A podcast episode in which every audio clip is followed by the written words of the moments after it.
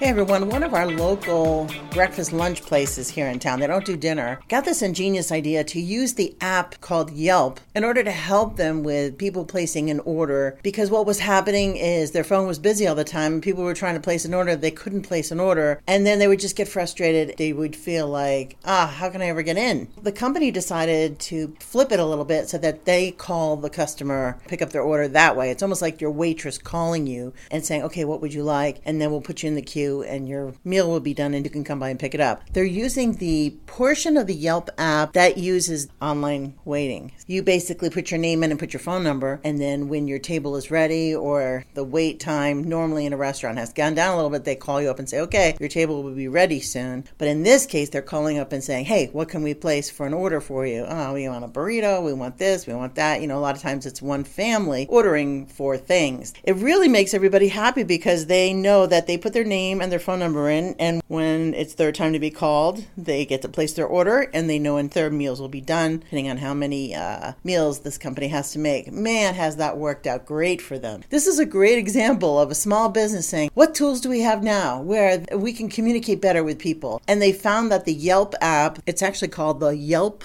waitlist area of their app. The perfect solution for them. That might be for you too if you have a restaurant. Maybe consider it. I thought I'd throw it out there in my broadcast today. This is Jen Rossi from Marketing Residency. If I hear of any really cool, inspiring little tips uh, on how to run your retail business better, of course, I'll mention it here. Have a great day. More tomorrow. Bye bye.